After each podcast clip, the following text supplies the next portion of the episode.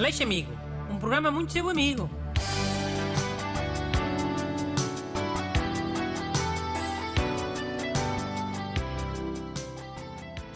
Olá, bem-vindo ao seu Correio da Amizade em Rádio.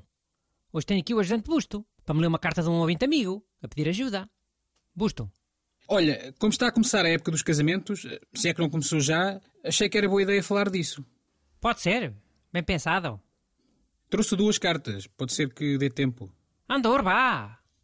Bom dia, Dr. Bruno e respectivo ajudante. Está a chegar a altura dos casamentos e eu tenho sempre muita dificuldade em preparar-me. Cada vez mais se criam rituais dispendiosos para os convidados. Despedidas de solteiro, toaletes, surpresas, presentes, etc. Gosto muito dos meus amigos, mas estou cansado de gastar dinheiro. Como consigo ser um bom amigo ou familiar recusando alimentar estas coisas? Capitulino Pereira, eh, nome fictício. Olha, ó ó, ó, ó, ó, Pereira, tu do casamento não te escapas. Também era uma falta de respeito, não é? Mas para essas porcarias que se fazem agora, despedir-se de solteiro na Itália, na Catalunha, mas não sei o quê, eu já te arranjo qualquer coisa. Deixa só pensar um bocadinho. Pois, agora uma pessoa habilita-se a gastar mais dinheiro numa dessas eh, despedidas de solteiro, eh, com viagens de avião e mais hotel e mais não sei quê, do que com a prenda do casamento propriamente. Já está, já está, vá. Ó ó, Pereira, quando estiver a chegar a essa altura da despedida de solteiro, tu simulas um acidente. Partes o farlinho do carro, fazes uma amolgadela pequenita e pronto. Faz conta que tiveste um desastre, te aleijaste. Já não podes ir. Ah, e achas que isso compensa? A nível de pachorra, fogo, super compensa.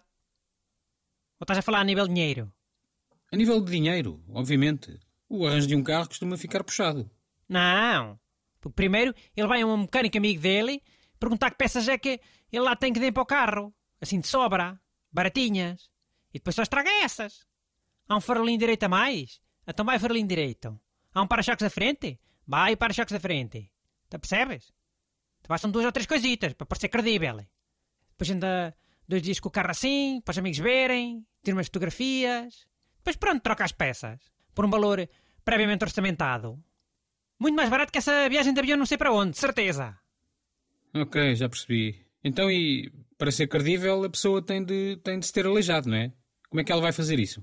Vai pintar feridas na cara? Hum. Olha, faz conta que se aleijou só na barriga. Tipo quando os polícias batem nos suspeitos, sabem? Para não deixar marca.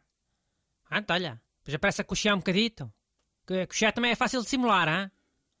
Pá, isso de andar a fingir hum, já me parece demasiado trabalho. E um dia, se ele se esquece, pode ser apanhado. Também pode dizer que está traumatizado com o susto. E que não pode ir, pronto. Hum, Mas isso não sei se não será pior. Podem vir com aquele paleio do anda lá, precisas de desanuviar, ficaste muito estressado. Pá, então diz que o acidente criou despesa e que ele ficou sem dinheiro. Já não pode gastar em, em viagens que não servem para nada. Fogo? Raio dessa geração nova que não sabe dizer que não. Para mim era muito simples.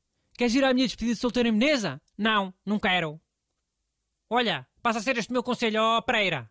Dizer não e pronto. Está bem assim? Não. Pronto, ok. Olha, se calhar ainda dá para mais uma, assim curtinha. Força.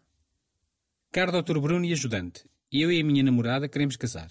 Eu não gosto de usar aliança, aquilo acumula sujidade e depois o dedo cresce à volta daquilo e depois parece uma salsicha com um elástico. Enfim, uma chatice. O que é que o doutor sugere em alternativa? Obrigado, David. Quer que eu sugira em alternativa? Olha, ainda não casar. Oh, oh Bruno. Mas já o quê? Podes ter a certeza que é a melhor opção. Mas pronto, também pode tatuar um anel no dedo, com aqueles símbolos modernos, que a malta gosta agora. Ou usar uma pulseira de namoro, com o nome da noiva. Olha, se calhar até é mais romântico. Ou então pendura a aliança num fiozinho de pescoço, que é o que faz a malta quando deixa de servir. Ah, ok, boa. Agora, por acaso, cheguei a temer que fosses fazer algumas insinuações. Quais insinuações? Sobre ele não querer usar aliança para parecer solteiro. Para andar na má vida, a sacar mulheres na noite. Juízo. Saca mil vezes mais com aliança do que sem nada. Ele deve ter é, os dedos gordos já. É capaz de ser mais isso. Mandem as vossas perguntas para brunaleixo.rtp.pt Aleixo Amigo. Um programa muito seu amigo.